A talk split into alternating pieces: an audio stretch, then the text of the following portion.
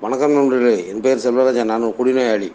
எல்லாம் வல்ல இரவு நல்லாலும் ஒப்பற்ற அலுவலக நான்மஸ் வழிமுறைகளாலும் நம்முடைய நண்பர்கள் இருக்கின்ற அனுபவம் தம்பு நம்பிக்கையினாலும் இன்று முதல் கோப்பை மதுவை தள்ளி வைத்து நல்ல முறையில் வாழ்ந்து வருகிறேன். இன்று நம்முடைய ஏவின் நானூற்றி ஏழு பொன்மொழிகளிலே பன்னிரெண்டாவது பொன்மொழியான I cannot he can I think I will let him என்று சொல்லப்பட்டுள்ள பொன்மொழி. அதாவது என்னால் முடியாது இரவனால் முடியும். இறைவன் செயல்படுவதை நான் அனுமதிக்கின்றேன் என்று வழிமுறை ஒன்று இரண்டு மூன்று ஆகியவற்றின் கருத்துக்களை தொகுத்து கொடுத்துள்ள இந்த பொன்மொழி குறித்து என்னுடைய உணர்வுகளை உங்களுடன் பகிர்ந்து கொள்கின்றேன். என்னால் முடியாது. பழைய காலத்தில் நாம் இதையெல்லாம் சொல்லி கொண்டு தான் இருந்தோம். குடியை நிறுத்த வேண்டுமா? என்னால் முடியாது. போகப்படாமல் இருக்க வேண்டும். என்னால் முடியாது. என்று உள்ள வார்த்தைகளை மாற்ற வேண்டும். என்னால் முடியாது. அதாவது நான் முடியாது என்று சொல்லுவது கூட என்னிடம் உள்ள நல்ல விஷயங்களை வளர்த்து கொள்வதற்கோ கெட்ட விஷயங்களை விட்டு விடுவதற்கோ நான் பயன்படுத்தக்கூடிய சூழ்நிலை என்பதிலே நான் என்னுடைய எதிர்மறை சிந்தனைகளை வளர்த்து கொள்வதற்காக அவற்றை விட்டுவிடுங்கள் என்று யாராவது சொன்னால் அது முடியாது என்று சொல்லி கொண்டிருந்தேன். எல்லாம் ஒரு பக்கம் இருந்தாலும் கூட இன்றைய பொன்மொழி நமக்கு எதை காட்டுகின்றது என்று பார்க்கும் பொழுது முதலாவதாக தெரியக்கூடிய கோளாறுகளிலே ஒன்றான நம்முடைய குடிப்பழக்கம் பற்றி தான் காட்டுகின்றது. என்றால் குடிப்பழக்கத்தை நிறுத்துவது என்பது நம்மால் முடியாது என்பது தெளிவ தெளிவாக தெரிந்த பின்புதான் நமக்கு ஏ என்ற ஒன்று நமக்கு கிடைத்திருக்கின்றது. உண்மைதானே நண்பர்களே? நாம் இன்றைக்கு இங்கே வந்திருக்கின்றோம் என்று சொன்னால் முதல் மாற்றம் நம்முடைய குடியிலிருந்து மாற வேண்டும் என்பதற்காக வந்திருக்கின்றோம். எங்களால் எங்களுக்கு செய்து கொள்ள முடியாதவற்றை இறைவன் எங்களுக்காக செய்கின்றான் என்பதை நாங்கள் திடீரென்று உணர்ந்து கொள்வோம் என்று நமக்கு புத்தகத்தில் சொல்லப்பட்டுள்ளது. எந்த ஒரு மனித சக்தியாலும் குடிநோயிலிருந்து எங்களை மீட்க முடியவில்லை என்றே சொல்ல வேண்டும். இறைவனை நாடினால் அவரால் விடுவிக்க முடியும் என்று நமக்கு சொல்லப்பட்டு விட்டது இப்படி தொடர்ந்து எந்த இடத்தில் எடுத்துக்கொண்டாலும் சரி. அதாவது எனக்கு முடியாது என்கின்ற விஷயம் என்னால் முடியாது ஏனென்றால் குடி என்பது என்னை தாண்டி ஒரு நான் நினைத்த அளவை விட தாண்டி சென்று விட்டது என்பதை தொடர்ந்து நாம் எப்படி புரிந்து கொள்ள முடிகின்றது. என்னுடைய குடிக்கின்ற அளவு அதிகமாகிவிட்டது. நான் குடியின் பிடியிலே சிக்கிவிட்டேன். அந்த குடியின் பிடியிலிருந்து மீண்டு வர வேண்டும் என்று சொன்னால் நானாக மேலே வருவது என்பது இயலாத ஒன்றாக இருக்கின்றது என்பதை புரிந்து கொண்டு காப்பாற்று என்று கைகளை தூக்கிய போதுதான் இந்த ஆளாறு அனானமஸ் குழுவின் மூலமான ஒரு தெளிவுத்தன்மைக்கான வழி கிடைத்தது என்பதை உணர்ந்து கொள்ள முடிகின்றது. இந்த பணிவு என்பது இங்கே வந்ததன் பின்பு வருகின்றது நம்பிக்கை என்பது இங்கே வந்ததன் பின்பு வருகின்றது மனிதர்கள் மீது அன்பு செலுத்தக்கூடிய வாழ்க்கை என்பது எப்படி என்பது இங்கே வருகின்றது.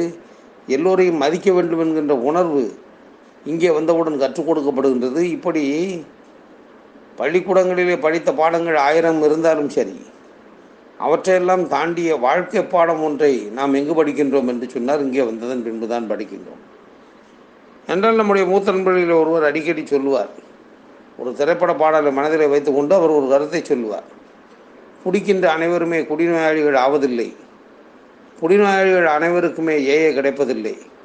ஏஏவுக்கு அந் வந்த அனைவருமே நிலைத்து நிற்பதில்லை. நிலைத்து நின்றவர்கள் எவருமே தோல்வி அடைந்ததில்லை என்று சொல்வார். அப்படி ஆளுகாலிக அனானமஸ் குழுவிலே வந்த வாழ்க்கையிலே எவரும் தோற்று போனதாக நாம் கேள்விப்பட முடியாது. எந்த இடத்திலும் நாம் தோற்று போக மாட்டோம் என்று நமக்கு தெளிவாக சொல்லியிருக்கின்றது. அப்படிப்பட்ட ஒரு நிலையை அடைவதற்கு என்னால் முடியுமா என்று கேட்டால் என்னால் முடியாது என்று நான் ஒத்துக்கொள்வதுதான் முதல் படி.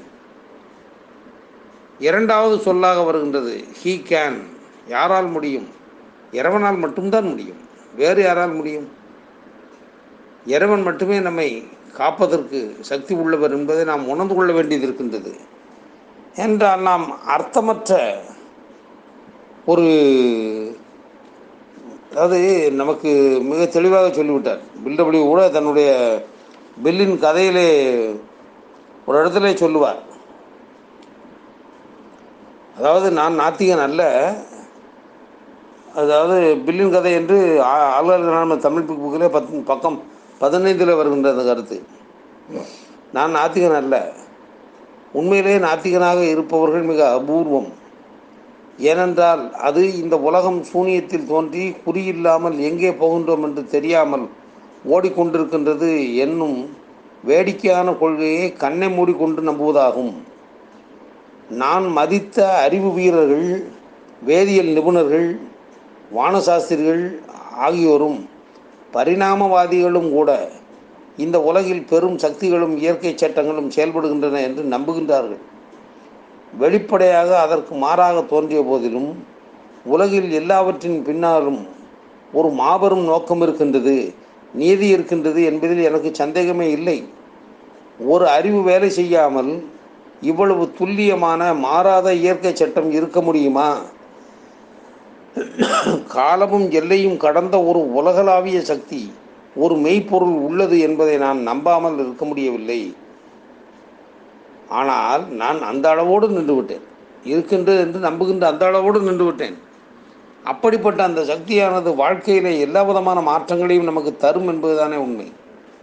எத்தகைய மாற்றங்களை தரும்? எல்லா விதமான மாற்றங்களையும் தருமே. இங்கே என்னால் முடியாது இறைவன் மட்டும்தான் எனக்கு வழிகாட்ட முடியும் என்பதை உணர்ந்து கொள்வதற்கே நாம் தொடர்ந்து வர வேண்டியது இருக்கின்றது. ஏனென்றால் நண்பர்களே அதாவது இறைவனுக்கு முன்னாலே ஒரு விஞ்ஞானியும் சரி தொழிலாளியும் சரி சமம்தான். இறைவன் யாரையுமே பாகுபடுத்தி பார்ப்பது கிடையாது. இதை பற்றி கூட நம்முடைய நண்பர்களில் ஒருவர் நம்பிக்கைக்கு வந்தோம் என்ற புத்தகத்திலே எழுபத்தி ஒன்பதாம் பக்கத்திலே சொல்லுகின்றார். இறைவனின் முன்னர் ஒரு மாபெரும் விஞ்ஞானியும் சாதாரண தொழிலாளியும் சரிசமமே. விஞ்ஞானம் தனது அறிவினை அனுமானத்தின் அடிப்படையிலே உருவாக்கி உள்ளது. இதை ஞானத்துடன் ஒப்பிடும்போது மனித அறிவு உண்மையில் மிகச் சிறிய துளியை கூட இன்னும் தொட்டுவிடவில்லை என்று சொல்லுகின்றார். அதாவது மனிதனுடைய அறிவு என்பது உலகளாவிய ஞானம் என்ற ஒரு நிலையிலே எண்ணி பார்த்தால் ஒரு துளியை கூட தொட்டுவிடவில்லை என்பதுதான் உண்மை. இங்கே நாம் எண்ணி பார்க்கின்றோம். முடியாது என்கின்ற விஷயம் எப்பொழுது நம்மால் ஏற்றுக்கொள்ளப்பட்டது என்றால் நாம் குடியை நிறுத்துவதற்கு என்னால் முடியவில்லை. கைகளை தூக்கிவிட்டோம் என்னால் முடியவில்லை என்று சொல்லி. அதன் பின்புதான் ஒத்துக்கொள்ள முடிகின்றது. இறைவன் தான் என்னை காப்பாற்ற முடியும் என்று.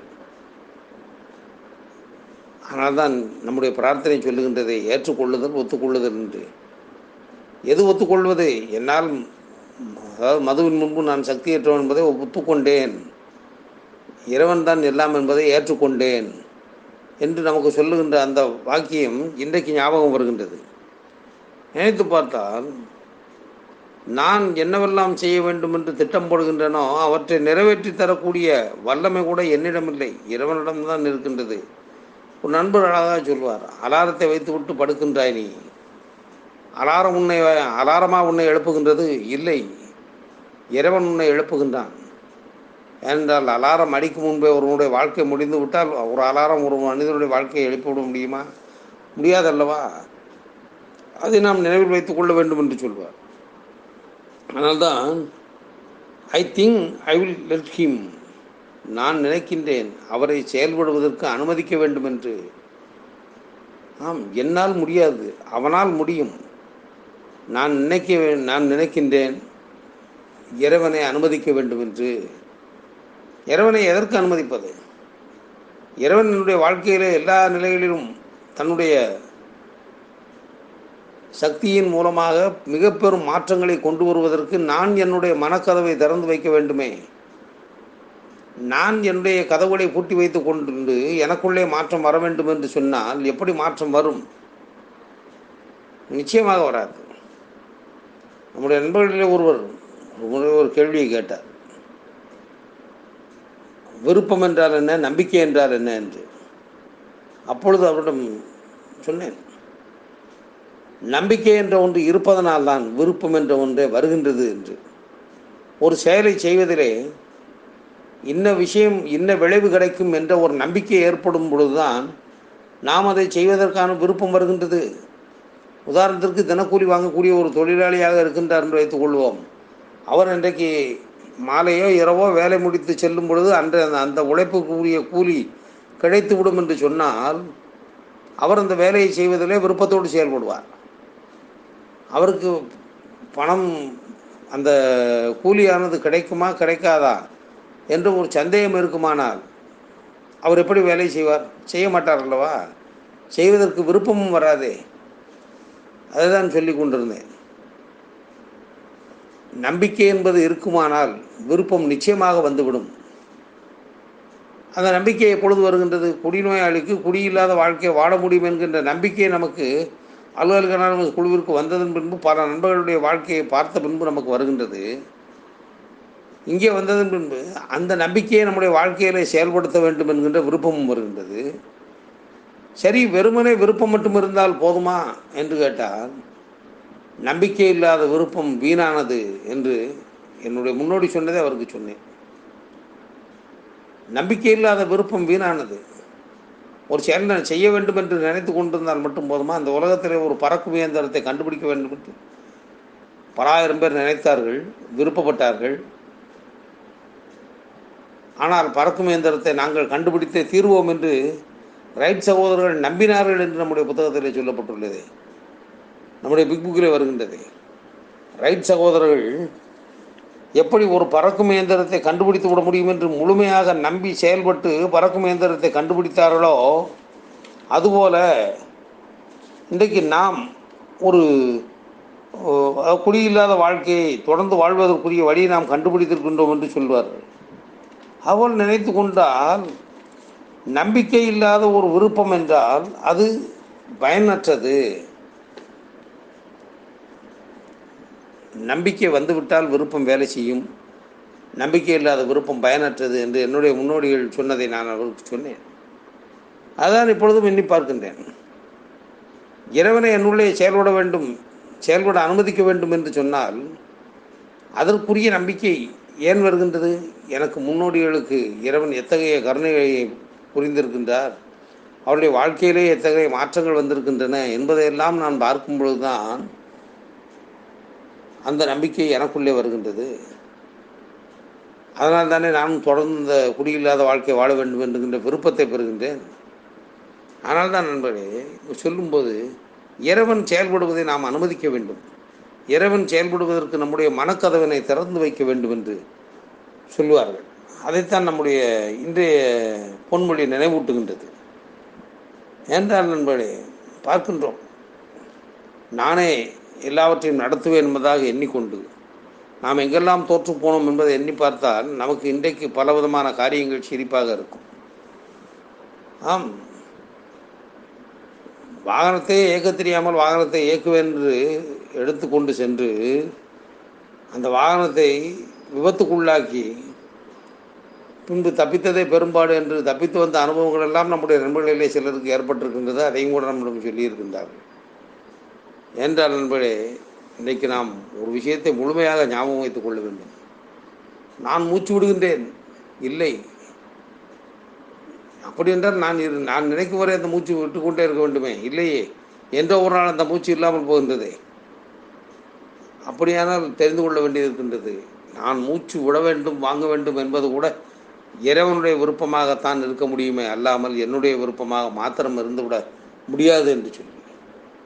என்றால் நாம் இறைவனை செயல்படுவத செயல்பட அனுமதிப்பது எப்படி என்று கேட்கும் பொழுது எப்படி சிறு குழந்தைகள் தங்களுடைய தாயின் மீது தங்களுடைய பெற்றோரின் மீது நம்பிக்கை வைத்து எல்லா செயல்களையும் செய்கின்றதோ எல்லா அதிகாரங்களையும் காட்டுகின்றதோ அதுபோல நாமும் இறைவன் மீது நம்பிக்கை வைத்து நம்முடைய வேண்டுகோளாக இருக்கட்டும் நம்முடைய அதிகாரமாக இருக்கட்டும் எல்லாம் நேரடியாக இறைவனிடமே அதிகாரமா? என்று கேட்டால் ஆம் சிறு குழந்தைகள் நம்மிடம் கேட்பதில்லையா? பெற்றோரிடம் கேட்பதில்லையா? எனக்கு இது வேண்டும் அது வேண்டும் என்று அதிகாரத்துடன் தானே கேட்கின்றது. அங்கே அன்பு இருப்பதனால் தானே அந்த அதிகாரத்தை பெற்றோர்கள் ஏற்றுக்கொள்கின்றார்கள். அதுபோல நாமும் இறைவனுடைய குழந்தைகள் தான் என்பதை மனதிலே வைத்துக்கொண்டு நாமும் இறைவனிடம் அன்பு கலந்த அதிகாரத்தோடு கேட்க முடியும். கேட்கும் பொழுது இறைவன் அங்கே வேலை செய்வார். அந்த வேலை என்பது நாம் நினைத்ததை விட பிரம்மாண்டமாக இருக்கும் என்பதைத்தான் நாம் ஒவ்வொரு நாளும் புரிந்து கொள்ளுகின்றோம். எனவே நண்பர்களே என்னால் முடியாது அவனால் முடியும் அவனால் என்றால் இறைவனால் முடியும். எனவே நான் இறைவனை செயல்பட அனுமதிக்க வேண்டும் என்ற பொன்மொழி நம்முடைய வாழ்க்கையிலே மிகப்பெரிய மாற்றத்தை கொண்டு வரும் என்பதாக நான் உணர்ந்து கொள்கின்றேன். இந்த உணர்வுகளை உங்களுடன் பகிர்ந்து கொள்ள வாய்ப்பு கொடுத்த இறைவனுக்கும் பொறுமையோடு கேட்ட நண்பர்களுக்கும் நன்றி கூறி முடித்துக் கொள்கின்றேன். நன்றி வணக்கம்.